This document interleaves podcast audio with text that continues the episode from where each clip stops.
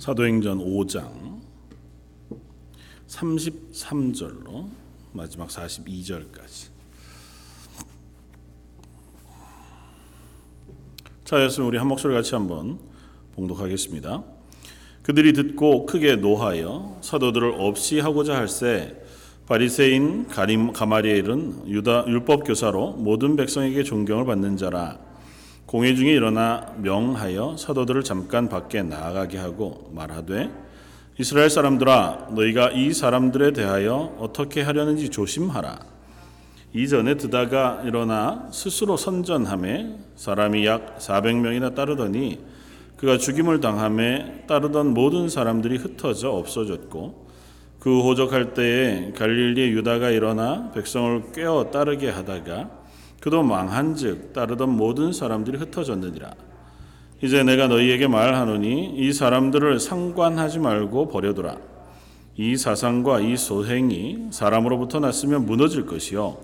만일 하나님께로부터 났으면 너희가 그들을 무너뜨릴 수 없겠고 도리어 하나님을 대적하는 자가 될까 하노라 하니 그들이 옳게 여겨 서도들을 불러들여 채찍질하며 예수의 이름으로 말하는 것을 금하고 놓으니 사도들은 그 이름을 위하여 능력받는 일에 합당한 자로 여기심을 기뻐하면서 공회 앞을 떠나니라 그들이 날마다 성전에 있든지 집에 있든지 예수는 그리스도라고 가르치기를 전도하기를 그치지 아니하니라 아멘.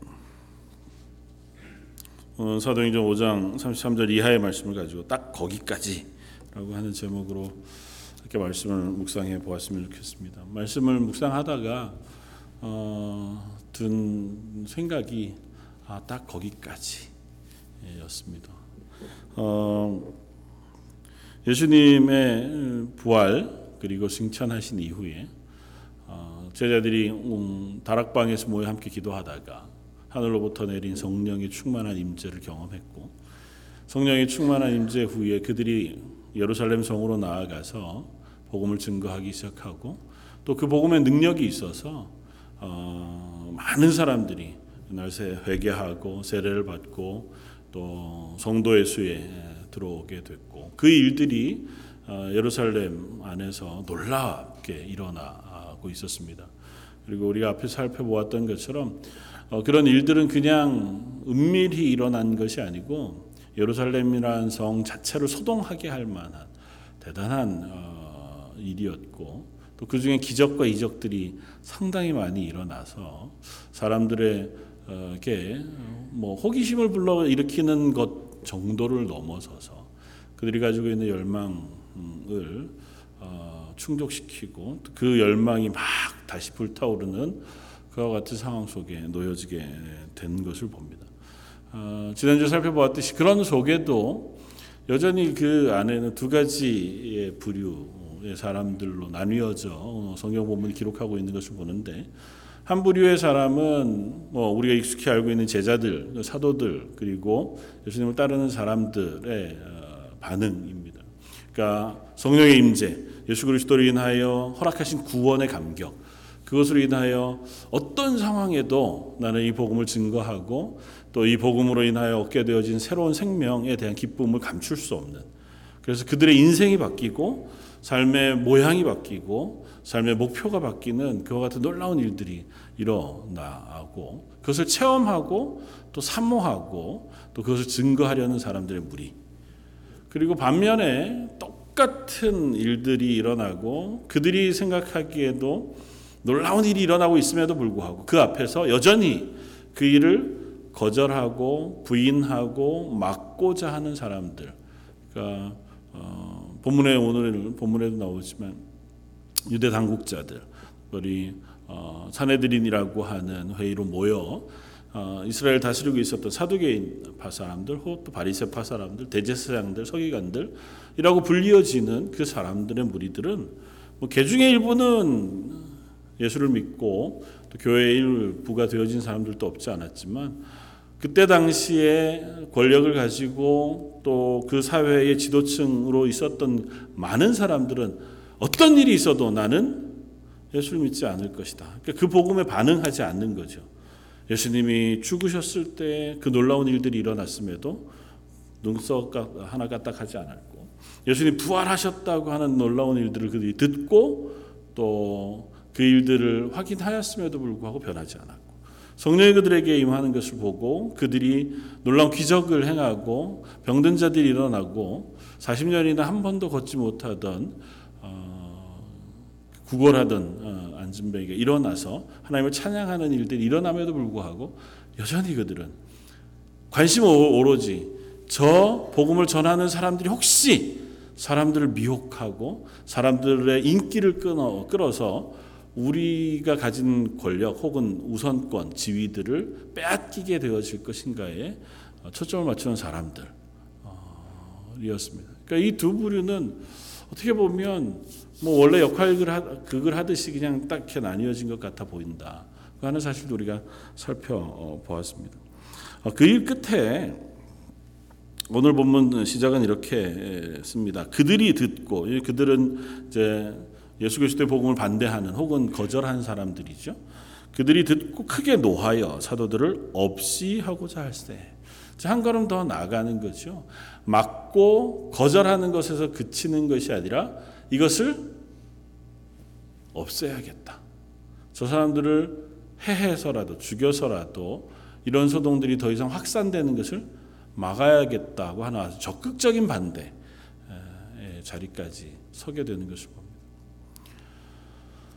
어, 사도들도 그들의 위협이 거듭거듭 반복되어졌고 거듭거듭 옥에 갇히게 되고 또 그로부터 채찍질을 당함을 어, 당하게 되고 또 고난뿐만 아니라 생명의 위협까지 받게 되어지는 상황 속에 놓여지게 됩니다.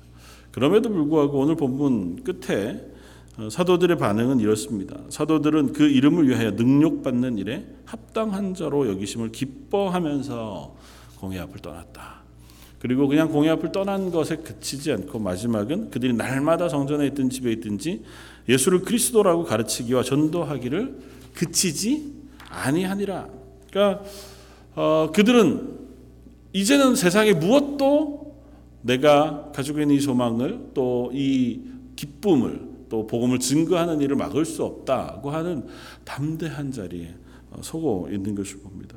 그들에게 있어서는 어, 예수 그리스도의 십자가의 복음, 새 생명을 얻은 그 사실이 그들의 인생의 완전한 어, 목표를 바꾸어 버린 일들이 되었고 그것이 그냥 단순히 아 예수 믿고 참 좋다 구원받았으니 기쁘다 단순하진 않지만 그런 어떤 어, 잔잔한 어, 정도가 아니라 그들의 인생을 확 흔들어서 어, 소용돌이 칠 만한 대단한 어, 일이 되고 있는 것을 봅니다.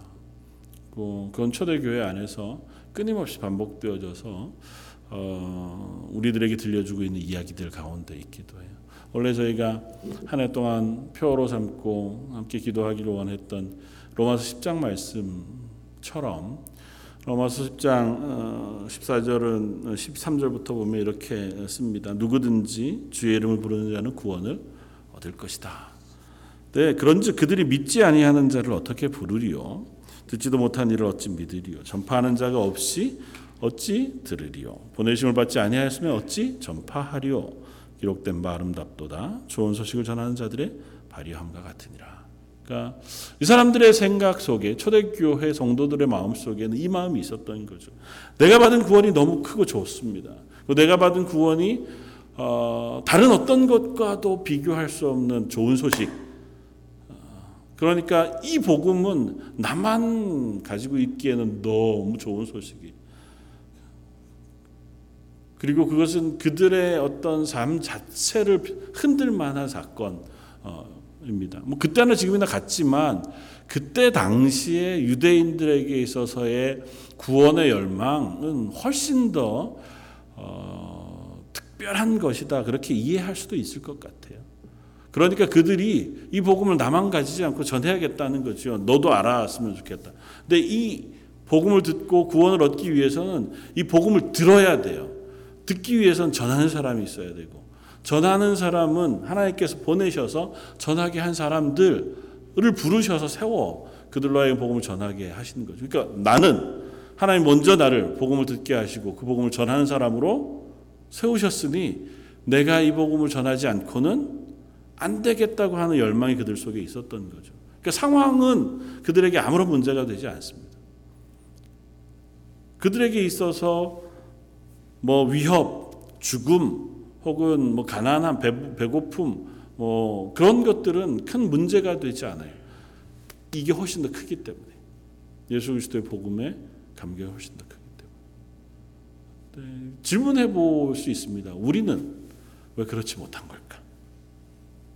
이 말씀들을 대하다가 보면 가끔 가끔 죄송하기도 하고 한편으로는 어, 의문도 들고 그렇습니다. 이분들이 가졌던 구원의 감격과 저 여러분들에게 하나님께 설악하신 구원의 감격이 다르지 않을 텐데. 근데 이 사람들은 이렇게 막 목숨을 걸고 복음 전하는 것이 인생의 목적이 되고 그것을 향해서 막 매진해서 달려가는 것 같은데 어, 우리는 여전히 그 기쁨과 감사함이 있음에도 불구하고 잔잔하게 평상시 삶을 살아가면서 그리스도인으로 사는 것만으로도 충분하다는 느낌이 든단 말이죠. 차이가 뭐가 있을까? 뭐 그것이 우리에게 도전이 되었으면 좋겠기도 하지만 한편으로는 한번 이해해 볼 만한 상황적인 증거, 정황들이 있습니다.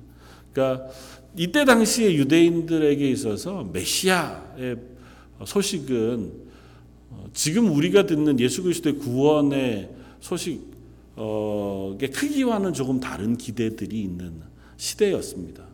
그러니까 물론 그렇다고 해서 우리에게 예수님의 구원의 소식이 뭐 어, 의미 없는 것이거나 기쁘지 않은 것이거나 뭐 그런 건 아니죠. 근데 이제 기대가 좀 다르다는 거죠. 그들에게 있어서 마치 일제 말 에 어, 한국이 독립한다고 하는 소식을 기다리는 때의 열망과 비슷해요. 막 그런 일들이 일어날 것 같고 그런 일들이 곧 있기를 바라면서 막 전심전력해서 사람들이 싸우고 죽어가고 그 일을 위해서 매진하는 그내 시간과 삶을 투자하고 그것 때문에 고생하고 하는 일들이 막 쌓여가고 있는 때에는 그 해방이라고 하는 소식이 대단히 큰 어, 이슈가 되고 그걸 얻게 되어지면 그것이 나를 이렇게, 이렇게 폭발적으로 변화시키는 어떤 힘이 있잖아요. 그러니까 그때 당시에 예수님 당시에 유대의 상황이 그와 비슷하다. 그 이해하시면 조금은 이해하기가 쉬워요. 그러니까 그들이 메시아를 기다리는 것, 메시아다라고 하는 이야기를 듣는 것은 그냥 우리를 위하여 구원하러 오신 하나님의 아들을 우리가 지금 시대에 누군가에게 전하는 것과는 좀 다른 문화적인 배경이 있다고 하는 것도 이해해 볼 수 있습니다. 특별히 예수님이 오시기 한 100여 년 전에 어, 이스라엘의 히스모니안이라고 하는 왕조가 어, 세워졌는데 주로 이제 마카비로 불리우는 어, 왕조가 한 100여 년 가까이 이스라엘을 다스린 적이 있었어요. 그러니까 바벨론에 포로되어져서 이스라엘이 회복되어 돌아왔습니다. 예루살렘 정전을 세우고 수르바벨을 통해서 이제 아, 이스라엘이 다시 회복되어진 하나님의 나라가 됐는데 이게 별로 오래 가지 않았습니다. 별로 오래 가지 않고 곧 다시 이스라엘이 멸망하는데 알렉산더에 의해서 멸망해요. 그러니까 이제 어, 막 격변하는 제국, 그러니까 바벨 어, 바벨론에서 페르시아 그러니까 어, 페르시아로 어, 변혁되어진 그 나라가 또 다시 로마, 그리스 이쪽 헬레니즘 지역의 이 정치적인 상황에 따라서 막 격변하면서 이 유대가 계속해서 그들의 속국이 되어 어, 버리고 맙니다. 그러니까 아예 멸망한 상태에서 한 나라로서가 아니라 완전히 독립국가가 되어지지 못한 채로 외세에 의해서 계속 침략을 받는 중에 있었고 그러다가 그들 중에 어, 한 뭐 헬레니즘 그 국가 중 왕조 중에 한 왕조 중에 어, 안티쿠스 4세라고 하는 사람이 어, 유대를 다스리게 되었을 때 아주 큰 일이 일어나요. 그때가 뭐 예수님 오시기 한 200년 전쯤 어, 예루살렘 성전에다가 제우스 신전을 세웁니다. 그러니까 이 자기의 정치적인 입지가 로마에 의해서 이렇게 막 밀리는 상황이 돼요. 그러니까 이제 자기의 정치의 입적 입지를 세우기 위해서 곳곳에다가 이제 어, 그 신전들을 세우고 힘을 과시하는데 예루살렘 성전에다가 제우스 신전을 세우고 거기다가 돼지 이스라엘은 돼지가 금기되는 어, 동물이잖아요. 먹으면 안 되는 율법 가운데 돼지 피를 뿌려서 제사하는 일을 행합니다. 그러니까 유대 안에 남아 있었던 열심 당원들 하시딤이라고 하는 그러니까 율법을 그래도 지키려고 했던 사람들과 이 어, 히스모니안 왕조로 불리는 그들이 결탁해서 이스라엘을 회복해요. 회복 운동이 일어나고 성전을 회복하는 그리고 예루살렘을 회복하는 일이 일어납니다. 율법으로 다시 되돌아가서 다시 하나님 앞에 성전 제사를 회복하는 일이 일어나요. 그것을 기뻐하는 날이 언제냐면 수전절이에요. 수전절이고 그런 이제 회복을 맛봤죠. 그래서 다시 이스라엘이 하나님 앞에서 회복되나 보다. 그래서 마치 이 히스보니안 왕조가 메시안가? 그 하는 기대가 있었어요. 아 이스라엘이 이제 하나님께서 다시 회복하실 건가? 근데 이 왕조가 별로 오래가지 않았습니다. 왜냐하면 그 아들들이 어, 계속 다스리면서 타락하기 시작합니다. 그래서 하나님 앞에 왕조를 세워가는 게 아니라 자기의 왕조를 유지하기 위해서 그래서 그거에 걸림돌이 되는 열심 당원 하시딤 율법을 지키고자 하는 사람들 다 숙청해 버리고 로마의 손을 잡아요. 그러니까 이제 이 로마의 손을 잡으면서 생긴 세력이 어디냐면. 그러니까 하시딤 바리세파하고는 좀 다르지만 열심당원의 자리를 대신해서 정치 중심으로 들어온 세력이 사두개파였고 그들과 연관이 있는 나중에 이제 세워진 새로운 왕조가 누구냐면 헤롯 대왕 예수님 당시에 헤롯 안티파스 뭐 이런 사람들이 세워진 왕조가 그들과 연계되어져. 그이 사람들은 친 로마 세력이에요. 그러니까 로마를 등에 업고 자기의 세력을 확장한 사람들. 원래는 대제사장도 아니고 이스라엘의 지도자가 될 수도 없는 사람들이었는데 로마의 세력을 등에 업고 이스라엘의 지도자 세력이 됐고 종교적으로 정치적으로 기득권을 가진 사람들이에요. 그러니까 이 사람들의 관심은 어디에 있냐면 이걸 지키는 데 있는 거예요. 반면에 이스라엘 사람들에게는 메시아에 대한 소망이 막 폭발적으로 일어나고 있는 거죠. 그러니까 예수님이 오셨을 때 예수님을 향해서 그토록 많은 사람들이 막 몰려왔던 이유는 그 메시아에 대한 기대가 있었기 때문에 예수님께서 옛날 히스보니안처럼 아니면 옛날 다윗처럼 이스라엘을 정치적으로 단단한 나라로 회복시켜 주시기를 근데 허망하게 예수님이 십자가에 달려 돌아가셨단 말이죠. 그러니까 백성들은 그 기대가 또 사그러졌는데 예수님이 죽으시고 부활하신 이후에 제자들에 의해서 또다시 기적이 일어나고 있단 말이죠. 그들로부터 놀라운 일이 일어납니다. 그러니까 또다시 메시아에 대한 기대가 막 부릴 때 일어나고 있는 거예요. 그리고 그 복음을 받아서 깨달은 사람들, 예수 그리스도가 우리의 구주가 되시는 것과 그 메시아라고 하는 어, 하나님의 구원의 은혜가 우리가 기대하던 세상에서의 이스라엘이라는 나라가 독립하고 정치적으로 힘을 얻는 것이 아니라 우리의 영혼을 살리시고 영원한 하나님의 나라의 백성으로 우리를 옮겨 주셨다는 사실을 이제 성령을 통해서 깨닫게 되잖아요. 그 사실을 안 이스라엘 사람들, 제자들, 초대교회 교인들은 그것이 말할 수 없는 비밀이자 기쁨인 거예요. 그러니까 이걸 모르고 있는 사람들은 아직도 정치적인 메시아를 기다릴 거 아니에요. 그러니까 그들에게 가서 복음을 전해야겠다고 하는 것이 훨씬 더 큰 열망으로 자리 잡은 거죠. 내 이웃이잖아요. 그들도 동일하게 나랑 똑같이 하나님을 알고 하나님에게 우리를 구원해 주시길 원하고 나를 회복해 주시길 원했는데 나는 그 사실을 알았어요, 이제는.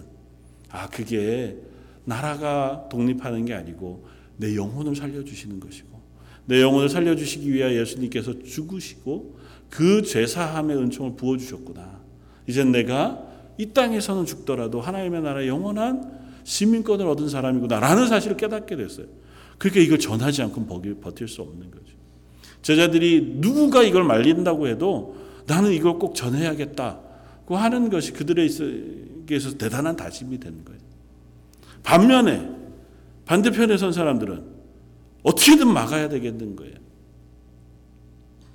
저게 자꾸 막 세력이 커지면 로마가 또 우리를 못 믿는 거죠. 우리에게 위임해서 이스라엘이라는 나라가 그냥 잔잔하게 잘 있으면 그러면 내가 너희의 기득권을 인정해 줄게. 근데 우리가 이스라엘을 잘 다스리지 못해. 막 이제 독립운동이 일어나고 사람들이 막 힘을 모아서 어, 이스라엘이라는 나라를 회복하려고 하면 분명히 로마에서 더 강한 군대를 보내거나 또 지금 있는 이 기득권 세력을 빼내고 다른 사람을 앉혀서 그 일을 감당하게 할 거라고 하는 두려움이 있는 거죠. 그러니까 내가 있을 때 이걸 막아야겠다. 그것이 지금 어, 사도행전 5장에서 보여주고 있는 이 일의 배경입니다. 그러니까 사내들인에 모여 있는 사람들은 이 사람들을 빨리 막아야 돼요. 이 사람들이 큰 세력이 되게 하고 싶지 않은 겁니다. 이 사람들이 무슨 얘기를 하는지 관심이 없어요. 이 사람들이 예수 그리스도의 복음이 나를 살렸다. 야, 40년 동안 걷지 못하던 사람이 일어나 걷게 된 이유가 뭔지 생각해 봐라. 너희들이 죽인 예수 그리스도가 그를 살려 내었다고 하는 얘기를 듣는데 아, 그럼 예수님이 누구지에 관심이 있는 게 아니고 야, 이게 사람들을 선동하면 어떻게 하지? 에만 관심이 있는 거예요. 어떻게 위협할까? 하다가 하다가 어떻게 해요? 이들을 이제는 완전히 막아야겠다. 죽여서라도. 그래서 사도들을 없이 하고자 합니다. 그때 바리새인 가마리엘이라고 하는 사람이 그 사내들인 회의에 있었습니다. 가마리엘은 우리가 잘 아는 사람이잖아요. 누구를 통해서요? 사도 바울을 통해서. 사도 바울의 스승이에요. 그러니까 당대 굉장히 유명한 율법 학자였고 어, 나름대로 말씀을 아주 잘 연구한 정말 어, 사람들에게 총 어, 신망받는 가마리라고 하는 이름 하나만 가지고도 모든 유대인들이 존경할 만한 그러니까 정치적인 야욕보다는 정말 말씀을 잘 가르치는 율법 학자로서의 존경받는 사람이 가마리엘이었습니다. 그도 그 자리에 있었어요. 그가 일어나서 일단 사도들을 내어 보내고 그 사람들 사내들인에 있는 그 사람들에게 어, 말합니다. 뭐라고 말합니까? 이스라엘 사람들아, 너희가 이 사람들에 대하여 어떻게 하려는지 조심해라. 그 사람을 죽이자. 이 사람들 죽여서라도 일을 막자. 이렇게 막 사람들 의견이 분분하고 이제 막 실행할 것 같으니까 가마리엘 이걸 막는 거죠. 막으면서 야, 너희들 조심해야 한다. 그러면서 아주 지혜로운 얘기를 합니다. 몇 가지 역사적인 신뢰를 들어요. 드다라고 하는 사람과 유다라고 하는 무리들이 이전에도 이스라엘 독립하기 위해 마치 자기들이 메시아인 것처럼 그렇게 이야기해서 무리를 선동한 적이 있었다. 그런데 그들이 곧 쓰러져 버렸던 것을 너희가 기억해라. 그러면서 아주 통찰력 있는 말씀을 해요. 만일 이 사상과 소행이 사람으로부터 났으면 무너질 것이요. 하나, 만일 하나님께로부터 났으면 너희가 그들을 무너뜨릴 수 없을 것이다. 도리어 하나님을 대적하는 자가 될 것이다. 그렇게 얘기합니다. 그러니까 내버려 두어라. 그들을 우리가 명확히 판단할 수 없다면 내버려 두는 것이 맞다고 생각한다. 지혜롭게 판단한 거죠. 아직 자기 입장에서 확신이 없어요. 하나님으로부터 이 일이 시작된 것인지, 하나님께서 이 일을 행하신 것인지에 대한 확신이 아직은 잘 없으니, 일단 내버려도 보자. 만약에 하나님께서 하신 일이라면 우리가 막는다고 막, 막아질 일이 아니야. 뭐 하나님이 하시는 일인데 우리가 무슨 수로 막겠어요? 만약에 사람이 하는 일이라면 우리가 지금 당장 막지 않아도 곧 쓰러져 없어 버리고 말 만한 사건의 치부 어, 되어질 거라는 거죠. 아주 지혜로운 말이 아닐 수 없습니다. 이 말을 듣고 그 앉았던 모든 사람이 동의합니다. 아 그렇겠다. 우리가 차칫 너무 어, 사람들을 과하게 대했다가 또뭐혹 실수가 있거나 뭐 또 더 큰 일이 생기거나 하는 걸 막기 위해서 그러면 좋다. 그렇게 해서 어떻게 해요? 그들이 옳게 여겨 사도들을 불러들여 채찍질하며 예수의 이름으로 말하는 것을 금하고 놓았다. 이렇게 습니다 그 말을 옳게 여겨서 그들이 할 수 있는 것까지만 하기로 해요.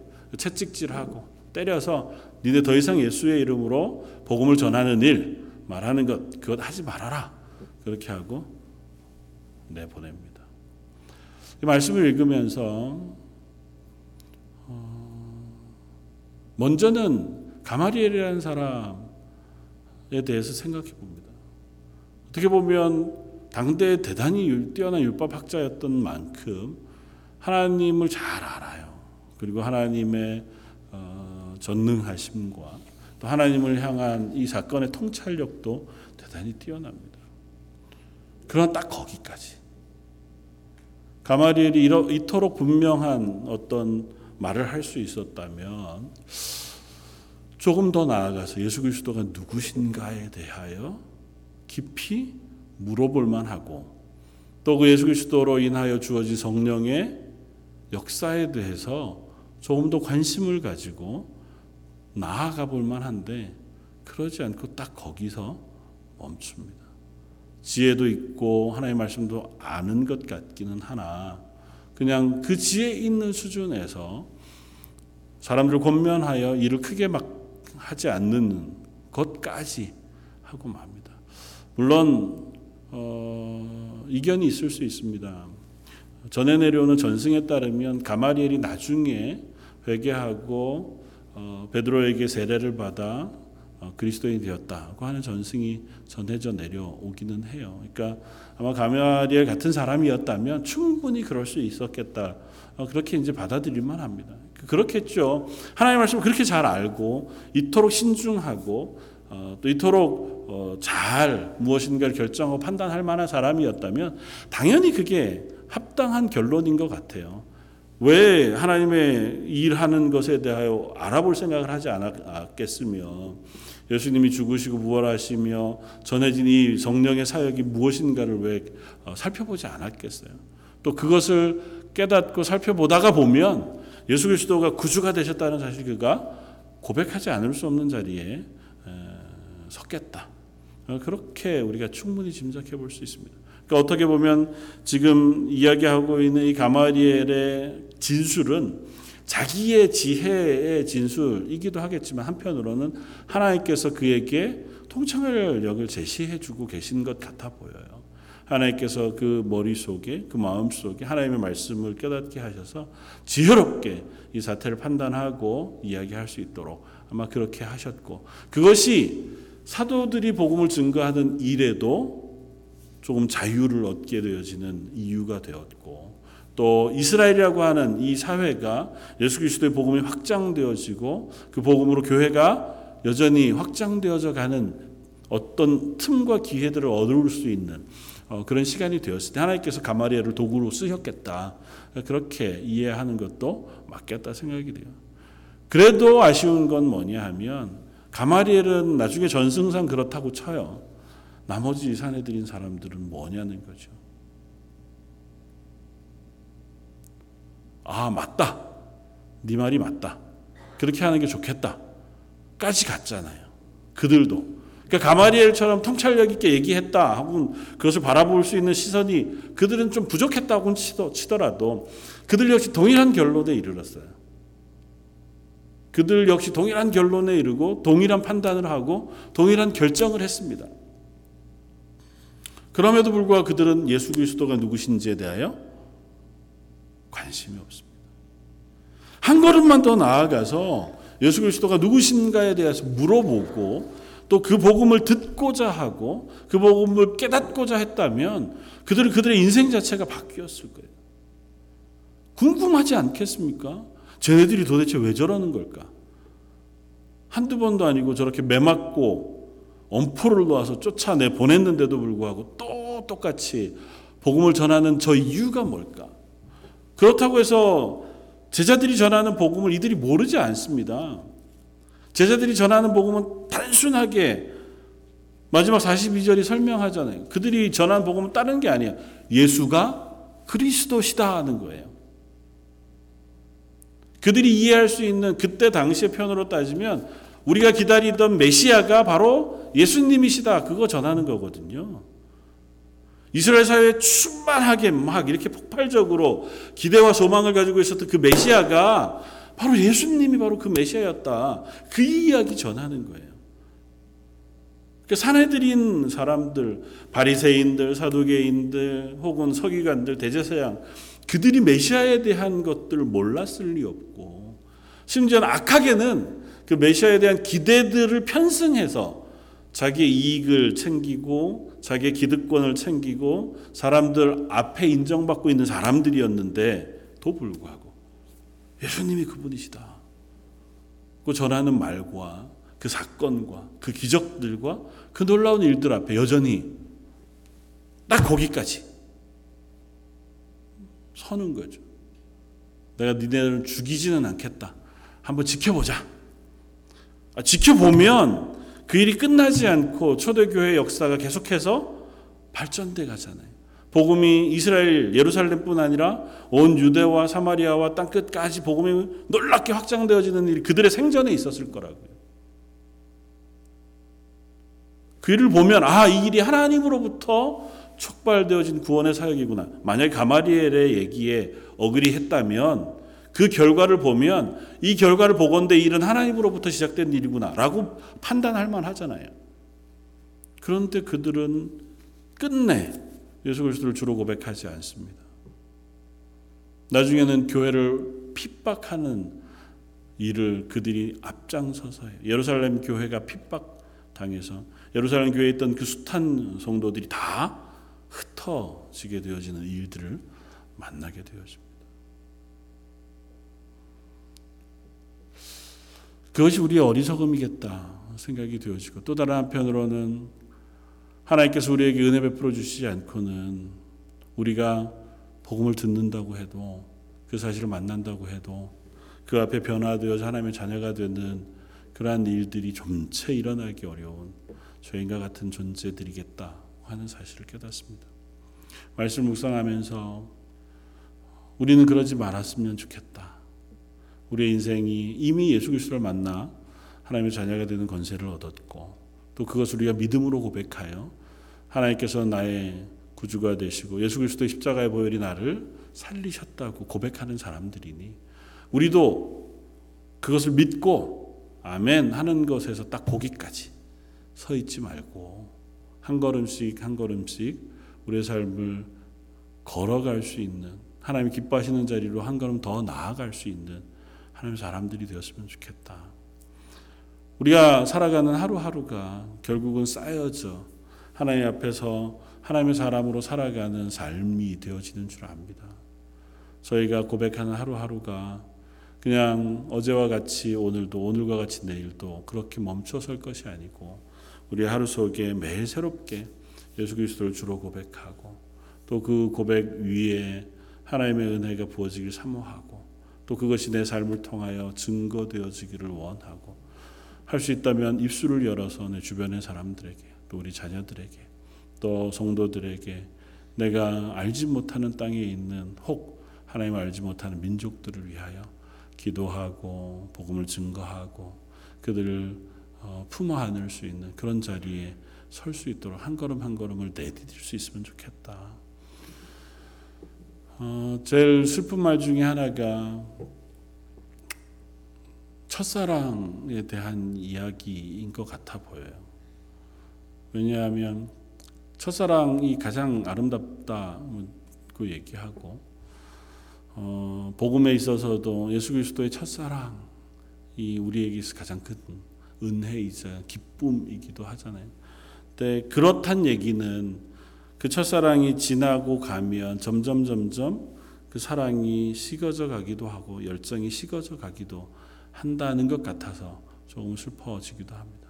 그러나 반면에 그 감정은 조금 톤 다운된다 할지라도 우리가 힘있게 결단하고 살아가는 삶은 그 위에 계속해서 쌓여져 가는 것이라고 믿습니다. 그래서 저 여러분들이 예수 그리스도를 알아 구원받은 그 기쁨, 그 놀라운 감격이 가슴 뜨거운 곳으로만 계속 자리하고 있지는 않는다 할지라도 그 받은 구원이 우리의 삶을 차곡차곡 변화시키기도 하고 그 위에 믿음의 길들을 한 걸음 한 걸음 걸어가기도 해서 지나온 걸음을 되돌아보면 아 그래도 내가 하나님을 믿는 믿음의 삶을 살아왔구나. 하나님께서 이 걸음을 지켜주셨구나. 그 고백할 수 있는 저와 여러분들이 되어지길 바랍니다.